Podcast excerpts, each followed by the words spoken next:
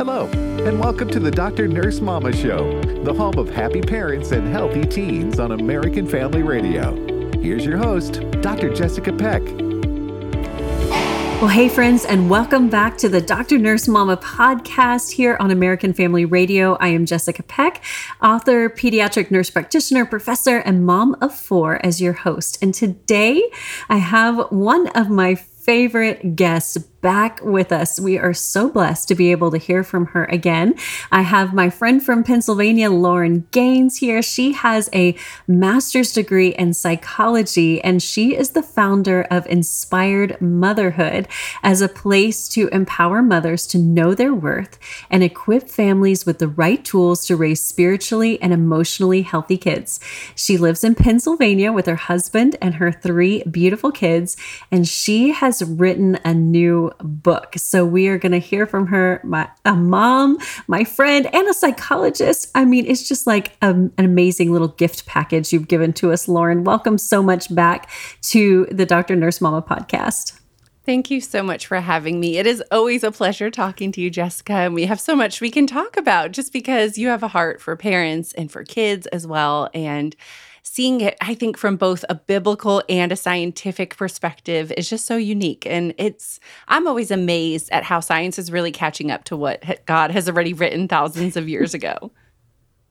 Exactly. We really share a heart in that, and both having a scientific profession and seeing that science is supported by scripture because God made science. And so that's really exciting to see. But the other thing that we share in common, Lauren, is that even though I'm a nurse practitioner, you're a psychologist, we're both moms who don't always have it together. Like, not even by a long shot. And both of us are very real about that. And so tell us about your life as a mom and what led you to write this book to encourage other moms. Because I know it came out of some of the struggles of your own heart and your own mind. Yes. So, okay, Jessica, I'm so sorry. My daughter is coming in here. Adelaide. That's okay. Go You're tell totally Ellie fine. that, yes, you can have that, but do not come in here. See, okay. I'm like, my 10 year old is who turns 10 on Sunday is supposed to be babysitting, and she's my four year old's walking in here. that is completely fine. You know, I have to tell you really quick, Lauren, one time when we first started, you know, teaching online after the pandemic, I was teaching a class of of nursing students and i was really into you know what i was saying and one of them said um, excuse me dr peck i think your son wants to make toast and i said well, that is incredibly random and specific. Why would you say that? And they said, He's standing behind you in the glass doors with a sign that says, Can I please make a toast? Because he didn't know as I was on video and I had turned off my video because, you know, I don't like to watch my video when I'm on. So, welcome to that was just a perfect, that was oh a perfect goodness. little transition and segue to say, Hey, life goes on. We're still, we're both busy moms. Yeah. All right. Well, thank you. okay. so, tell us how you wrote the book. Yes. So I, as a mom, could not wait to be a mom. I, you know, I worked as a school psychologist, but I really, since I was a little girl, just could not wait to be a mom. I just felt like that was something that I admired with my mom and couldn't wait to experience. And then when I had kids myself, I was like, oh my goodness, this is so much harder than I thought it would ever be. And I just found myself in those trenches of motherhood with young kids and felt like I was losing my temper. And I wasn't being the mom I wanted to be. And I knew kind of what that should look like, especially having a background in human. I mean, I was teaching human development at a local university, and it was like something, there was like a disconnect. It was like I knew all this background of what I should do to teach my kids about their feelings and about their thoughts, but yet I was struggling to implement that myself. And so I really just went back through all my notes. I actually took out my binders from grad school and was like, what you know what do i need to do here and i just slowly learned I, I, think i did have some emotional health to begin with but learned again what it means to take every thought captive and how important it is if I want my kids to be emotionally strong and to have a handle on their feelings and to be able to face adversity, then I need to do that first because I'm their mm. model and they're watching me.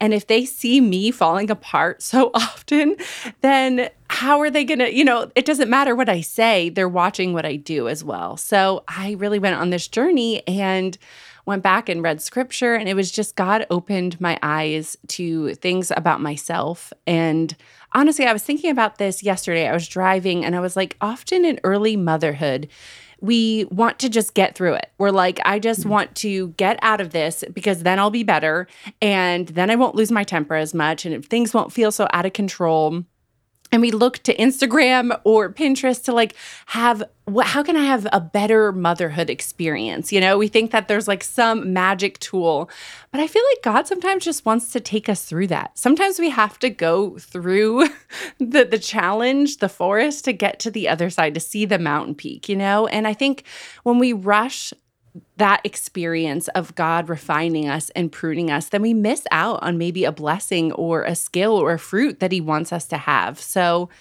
that kind of sums up my journey in motherhood and what I have, why I have a heart for others, because I want them to also experience that breakthrough of I can learn through these experiences. It's okay if I make a mistake, but I can learn and be better tomorrow.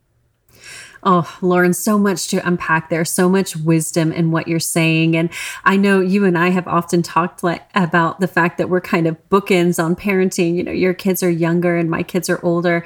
But I remember those days when my kids were younger. And much like you, you know, I had a profession that was uh, telling people how to take care of their kids. And I felt like a fraud and a failure because I couldn't translate those skills to home. And it seems like when your kids are young, those days are so endless. Like it's the longest yeah. days and shortest years of your life. And I remember waiting for my husband to come home at five o'clock, like just thinking, if I can just make it yeah. till five o'clock when I have that shift in energy, like that will be better. But you know, it's weird because there's no middle ground. It's you have those days, and then all of a sudden they just start growing so fast. And now I've got, you know, my second going off to college and uh, already working on my next one's college applications. And I'm either helping someone apply to college or I'm teaching someone to drive. Like that has been my last four years. But I think that feeling of just discouragement and failure and just waiting to get to that destination rather than embracing the journey along the way is something that resonates with any parent who is listening for sure. And one of the things I wanted to ask you about was you talk a lot about winning your child's heart, which is another thing that we have in common. And you you have three keys to winning your child's heart in your new book Unshakable Kids. And I would love for you to share those and give a preview of what readers can find about that in your book. Yeah, for sure. So, first, I mean, I think it's important to, I think it's kind of obvious, but also important to say that why we want to win our children's hearts. It's like we build that foundation of trust and we were built for relationship, you know?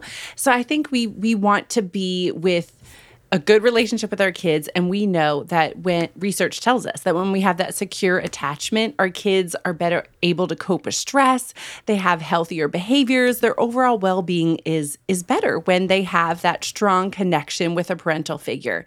So that is something that I am passionate about. I, I studied, I learned in grad school, and then taught when I uh, taught at the university. So the first key is to find, I call it I love you moments throughout the day. Mm. And oftentimes we can beat ourselves up thinking we need to have Pinterest worthy activities at all times, that we need to throw amazing birthday parties, that we need to like have these huge vacations to make a meaningful connection with our kid. But that's just not true. It's often just these little moments that our kids treasure and remember forever. And for my son, it was different. My daughter just wanted to kind of read together at night, but my son didn't want to do that necessarily, which was okay. And I learned if I did quiz questions with him, he just mm. like hmm. loved it. I would take the book. He's a science nerd, loves ocean and anything about building. And so I would quiz him on these things, you know, and then he would quiz me about his facts on squids and sharks and things that I know nothing about. And he would laugh that I didn't know the answer of like, how big is the biggest, you know, a colossal squid. But it was that little moment in time. It took five minutes at bedtime where we just connected with each other and just kind of unloaded the day and just looked at each other in the eye. We've lost the art of eye contact, I feel like, in this world. And my kids talk to me, you know, while I'm making dinner, but I, I, my attention is not on them. So I think if we can just find moments throughout the day, even if it's just five minutes. It doesn't need to be these elaborate, huge things, but five minutes where we just have that deep connection with our kids we are going to be be building that foundation so that when they go to college, like that layer is already there. I I I love that so much because it's so true. And I do, if you're if you listen to my podcast, you've heard me talk about phubbing and phone snubbing and how we snub our kids and prefer our online interactions to the ones that are happening right in front of us in real life. And those I love you moments are so great. And Lauren, I'll share, I had one last night. You know, my kids are all older now 20 18 16 and 14 but for whatever reason they will come and gravitate to this chair that i have in my office. And last night i was in there late like actually trying to catch up on some things that i needed to schedule for just the business of being a mom.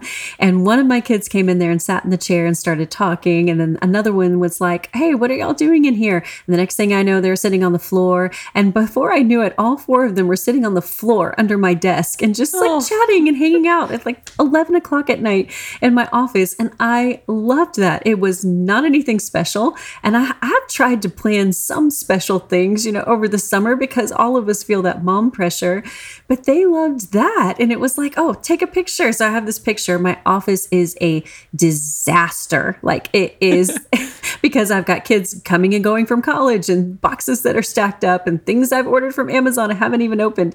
But those things are there. And I love those cozy moments, you know, just thinking about that's the memories that they'll have. Well, tell us about what's number two. Yes. So, number two is prioritizing family dinner. And this is so huge, so huge, and so hard. really difficult. difficult when you have young kids because my kids like are constantly getting up out of the chair and just like honestly sometimes rolling on the ground. I'm like, what are you doing? Like, we're supposed to be eating dinner and you're done, you know, and my husband and I are still chatting. So, we're not done, but they're just like racing their cars under the table. And I'm like, we're supposed to be eating dinner. Like, get in your seat. And and it doesn't have to be perfect, but I think it's about finding that time again to come together. And that's where really you can share your highs and your lows of the day. You mm. can share.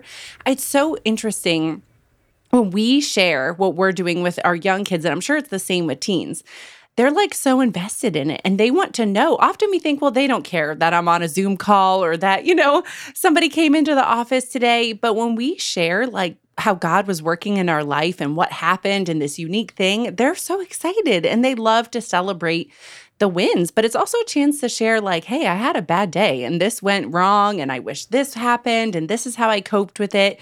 That's building emotional intelligence just by them listening to you talk about your challenges and how you overcame it.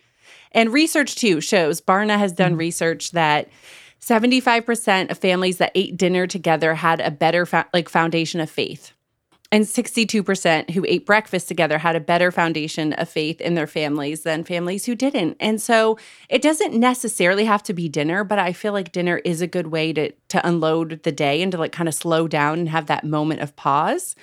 But if dinner doesn't work for your family, breakfast together without phones, putting that away and family dinner is also protective. There's tons of research that shows that kids who eat dinner together with their families are less likely to engage in risky behavior are mentally better off they're they're more my goodness i'm sorry.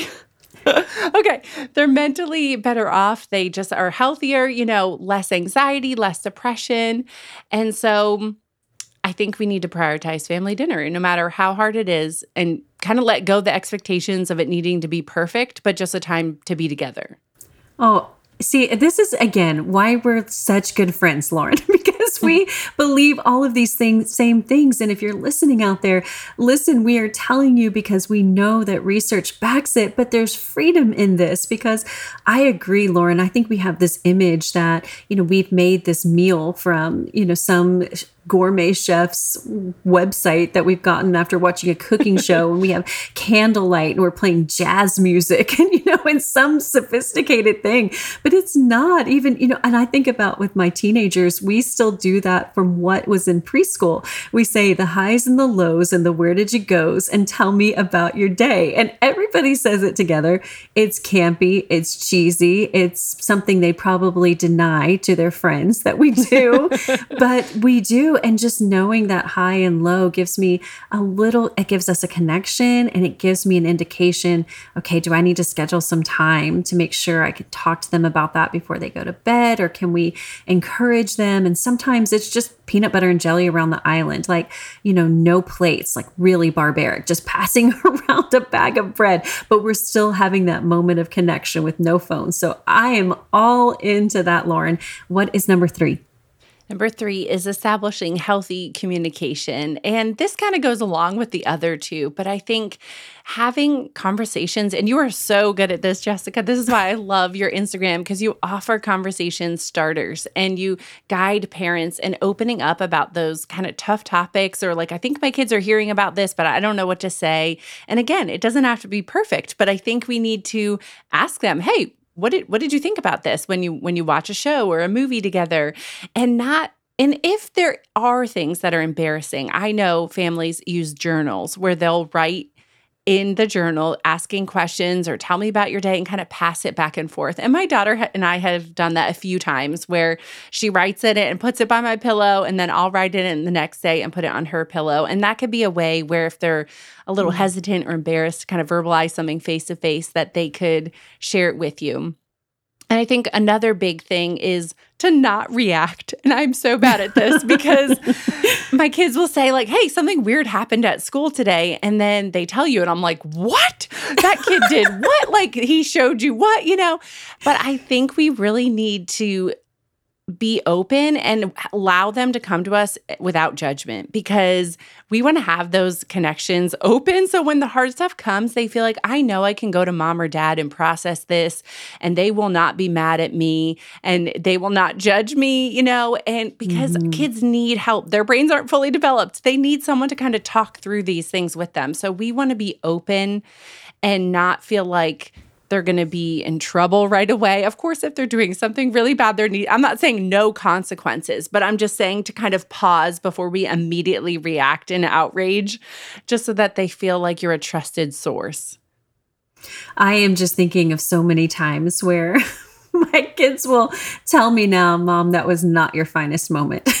was not your best moment in parenting. And I think it is so hard. And when we have that place of reaction, most of the time it's either a reflection of our own mental health, like we're just overwhelmed and we're anxious and our threshold is already so high, or it's something that we perceive as threatening to come in and harm our kids and we get afraid for them and we get protective. Yeah. But that's not how they interpret that at all. They don't think, oh, wow, my mom's so protective. They think, oh, mom's mad. and that yeah. is never a good feeling to have. And Lauren, I feel like so many of these things that you're sharing are so simple, but they're not easy. And so yeah. the hope in that is that these things that we do, these simple things, eating dinner together, finding those simple moments of connection, just making eye contact, saying, I love you, and having those healthy conversations. I mean, that sounds like it's like we want something more slick or fancy or magical, but those are the things. And that's the hope in that is that those are simple things. Now, one of the things I love about your book is that it's very practical. And you talk about, you have two tools that I want to talk about.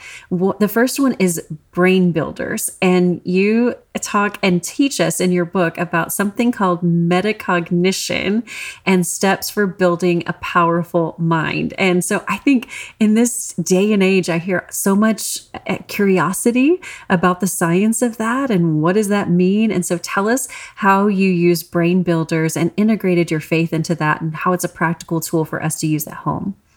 Yeah, so I love reading books. I have like 10 books at my nightstand at all times. But I especially love the books where I feel like they give me a tangible thing like okay just tell me what to do. You know we're all busy and we all have so much on our plates. And so the brain builders are throughout the bulk of the book not like in the introduction chapters but throughout the bulk of the book where it's just a little breakout box and it's a quick tool a thing you can study a thing you can talk to your kids about some prompts so that parents feel like okay i can start implementing the things that i'm learning about in this book. So metacognition is thinking about what you're thinking about. And honestly, a lot of adults don't even fully real like there are days, even though I know this, that where I'm not fully aware of the thoughts running through my head. And we, I mean, the number is debated. I think I might have said 60 or 70,000 in my book, but I read. There was like a range. I don't think they know exactly, but there's a lot of thoughts that run through our head every day. And so it's so important to understand the power of our words and and what thoughts run through and how that affects our actions. And so and what I can give you an example for the one brain builder. I'm just fascinated again how God uses science and the universe is constantly expanding. Scientists always say that that it's constantly stretching. Every minute space is is growing bigger. And you think God spoke the world into existence. And so this just shows how powerful his words are that something he spoke, you know, thousands or millions of years ago is still expanding. There's still a consequence to the words, let there be light.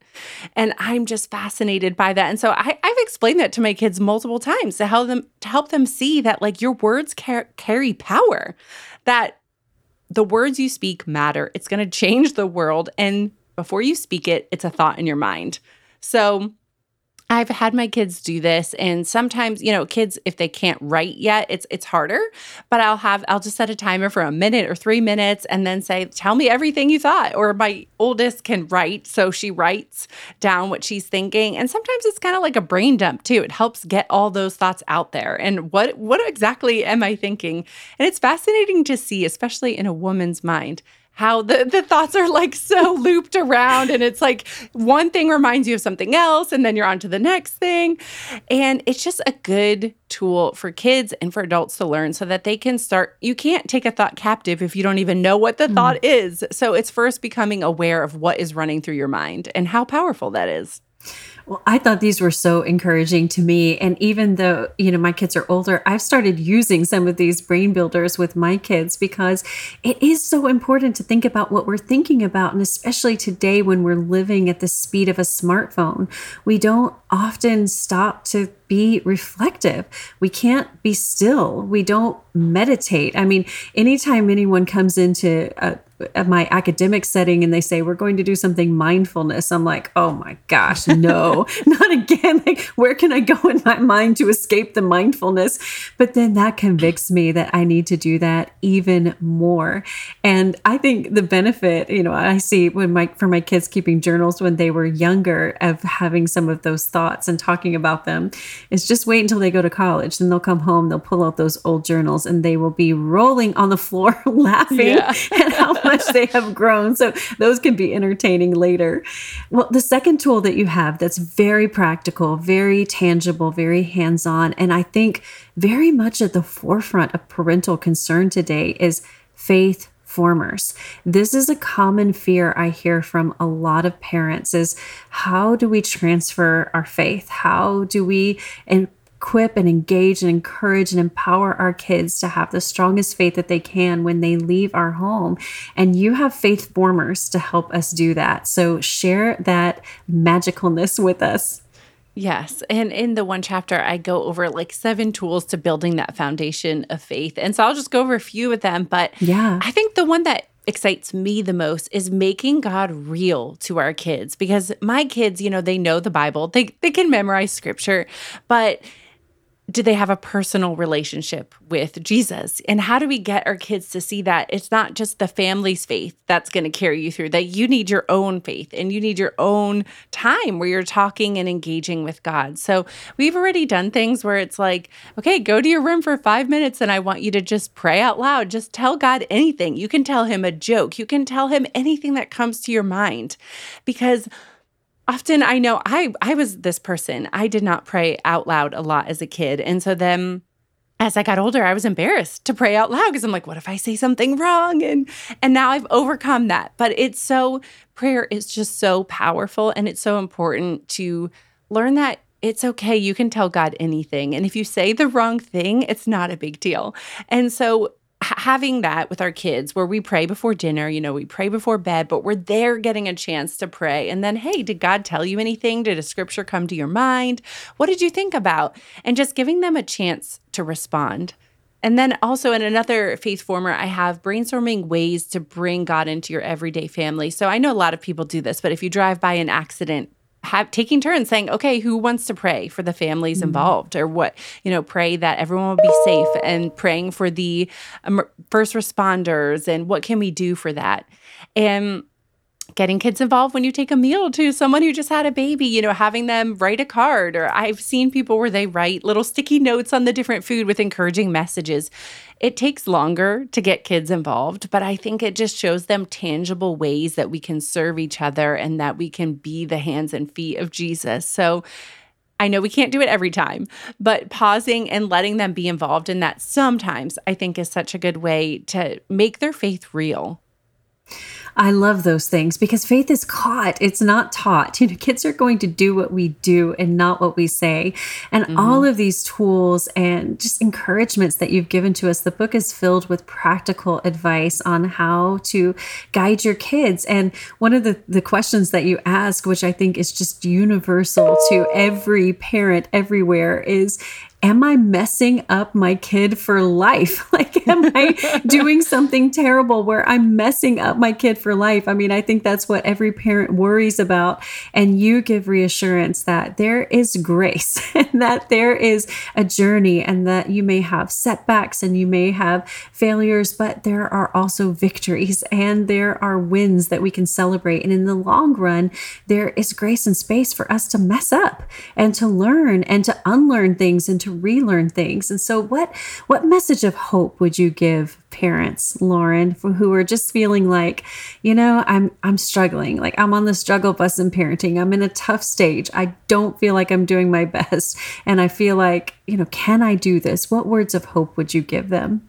Such a great question because we've all been there and I feel like we don't often talk about it. There was a time in the writing of the book where one of my kids was really struggling with some anxious thoughts. And I felt like, I'm a fraud. Like I'm writing this book and I'm a fraud, you know, but I actually used some of the things I like pulled the child was like, "Well, aren't you writing about this? Like can't you help me with this?" And I was like, "You know what? I think I can." So we pulled out some of the pages and did some of the activities together and now we are on the other side of that. And it it was such a unique thing and honestly a good thing to walk through. But in the moment i was like i can't do this. It felt really dark. It felt really scary. And it felt like no one else is going through this. And i'm a bad parent because my child is struggling. But when i opened up with close friends i realized almost everyone that i talked to was like i know somebody who's experiencing this or my child is experiencing this too. And um, I think we need to be honest with each other and just say, you know, what's really going on. And of course, you want to be careful. You want it to be confident friends. You don't want to just share your things on social media, but know that it everyone is walking through difficult seasons at times and it's that's it's just a season. That's what it is. It's not forever. And you can pray. That's we did a lot of praying and we sought out counsel from counselors and pastors and tried to get help, you know, so that we're not in it alone and know that it's just a season, and God's grace is sufficient, and He will give us the tools to get to the other side. And if you make a mistake as a parent, it doesn't mean you're a bad parent. And honestly, if you question, am I ruining your kids? It probably means you're a good parent because you're actually questioning that, you know? And I think we need to really just offer ourselves a lot of grace. We're quick to offer grace to others, but often we don't want to give grace to ourselves. And so it's a learning opportunity when we tell our kids, hey, I messed up. Like that was not the best moment for me and that was not the best response. That is still a learning opportunity. That's not like all has gone to waste because you, you know, did something wrong. They can, you can both learn from that experience those words are so helpful and so hopeful and encouraging to us because parenting is hard and we're so hard on ourselves. And I think looking at our parenting through the prism of others' social media and thinking everything else looks perfect. I mean, we're just as susceptible to that as kids and teenagers are, and thinking, you know, oh, I wish my family had the matching pajama Christmas pictures, or oh, I wish my kids, you know, I dressed them all in matching outfits and went to the zoo and everybody was having a good time, but you don't see like the meltdowns that happened and the, hey, you just stop touching your sister, just take this picture and all the irritation that goes into before saying, enjoying family time. You know, we yeah. all want to present yeah. our best fronts, but you're absolutely right, I think. And not everybody has to know everything, but there are some people who really need to know everything and walk through that with you. I'll tell you, my person in my life to do that is my sister. And I'll call her and tell her, man, I really messed up today. And she'll tell me, It's okay. You are a great mom. Your kids know that you love them and it's going to be okay. And then sometimes I'll call her and say, you know what? I was on my A game as a mom today. Like I was killing it. And my kids could have cared less. They're ungrateful. Like I don't even think they love me. And she'll say again, You are the best mom ever. So I think we all need somebody like that in our lives. Well, Lauren, I want to encourage everyone who's listening to follow you on social media at Inspired Motherhood. Your graphics are beautiful, for one thing, but I love your newsletter. I love what you post. It's always so encouraging and so thoughtful and so gentle in the way that you give advice. Like I don't feel I don't feel shamed or, you know, bad about myself. You say it in a way that builds me up according to my needs. So thank you for that. And I would love for you to share with everyone how they can get their copy of Unshakable Kids and how we can find you to connect more. Yeah, so I am mostly on Instagram at inspired.motherhood, but you can also go to my website and I write a weekly newsletter where I try to give even more practical tips and like printables or freebies that you only will get through my email list so that can help you, you know, build more faith and emotional health into your kids and and Unshakable Kids is on Amazon. And until the release, it releases September 12th. I have some pre order freebies, a question document that is five questions to ask yourself when your child is going through adversity or really struggling. And often we panic and think, what am I supposed to be doing? And this will kind of help you get started and f- come up with a plan to help your child walk through this season well. And then I also have scripture cards that our memorization for kids. So on the front is the scripture, and on the back, it's the first letter of each word, which is a mnemonic tool to help you remember the verse. And it's all based on identity so that we can build up our kids and knowing exactly who they are in Christ. So if you pre order the book, you can get those freebies uh, on my website. And you also have a back to school prayer guide on your website if you sign up, right? Yes, yeah. So th- I did this about two years ago, and last year it was super cool. We had people from almost 20 nations who were praying these prayers for their kids back to school, wow. which is just so neat. So, yes, that is free if you're an email subscriber. So, that is two weeks worth of prayer for praying for friendship, praying for teachers, for a heart to learn. And once you go through those two weeks, you could always do it again. It's guided prayers and scriptures. See, that is just what is so great about you, Lauren. Thank you for bringing us encouragement and practical tools and tips and just faith and hope for everyday life. Thank you so much for everything that you do to equip and encourage us as moms. I really appreciate your work so very much. Thank you, Jessica. Right back at you. Well, it's time for Conversation Keys, where we explore health impacts and home strategies. Didn't you just love that conversation with Lauren? She is so bubbly and so encouraging. I always feel better after I have talked with her. She is a great friend to have in my circle. And, you know, that's something that I want to talk about, something that Lauren and I talked about in the podcast just now, talking about having someone who can share your burdens, having someone who knows everything about you. Now, not everyone has to know all of your drama and all of your dirty laundry, but someone should know everything. And according to Google, 81% of us use Google as a first search strategy when we're having a problem. We think any question we have, any resource we need, any problem that we're having, we go to Google but only 16% of us will go to a trusted friend with a problem. Now, there is something wrong, friends, if we have more faith in our Google search strategy than our closest friends who we love and admire and know love us to help us with our problems. So here's the thing shame and stigma lead us to be slaves to image crafting, and we feel pressure to be perfect, and we worry that we'll expose our imperfect parenting and our sore spots. And our intentions are good because we don't want anyone to judge or label our kids, or if we're really honest, to judge and label our us ourselves. So the answer this actually comes from Beth Moore. I loved how she said this. She said, "Be authentic with all, transparent with most, and intimate with some." Not everyone needs to know everything, but we need to be fully known by a few. So here are five things, five people that you need in your circle, in your village.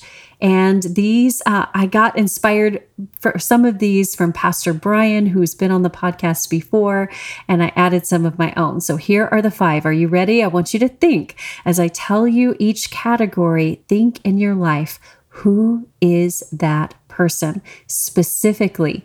So specific that you could put it in your phone or write it on a piece of paper to remind yourself of what you have. All right, the first one intercessor, someone you can easily and comfortably ask to pray for you and your family with confidence they will do it. Who can you text with no questions asked and you can just say, Will you pray for me?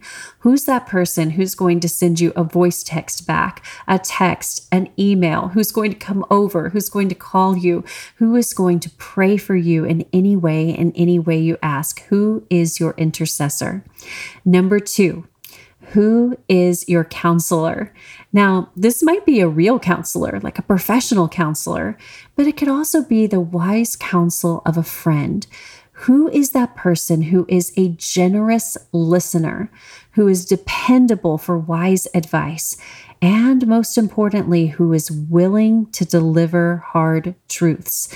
Now, that's really hard. I think about in my circle, there are some people who can tell me, I invite them to tell me those hard truths and to speak truth, even maybe when it's not what I want to hear, but it's what I need to hear. Someone who makes me feel heard and seen and loved. Who is your counselor? Number three, healthcare provider. Now, this one should be someone you trust with your life literally. And a bonus, it should be someone that you like, someone with a wise mind, skilled hands, and a compassionate heart to help you live your healthiest. Now, listen, I know that this is very controversial or a sensitive subject or even politicized, but the fact is, we all need healthcare. It is not something that we can cut out of our lives completely.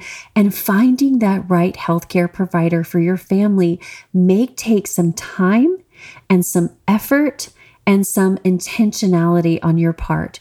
You may need to go and interview someone and see do does their worldview align with yours? Are they going to support you in the way that you need to be supported? What is their philosophy of care? And don't give up until you find that right person. All right, number 4. Someone, this is a friend a real true friend.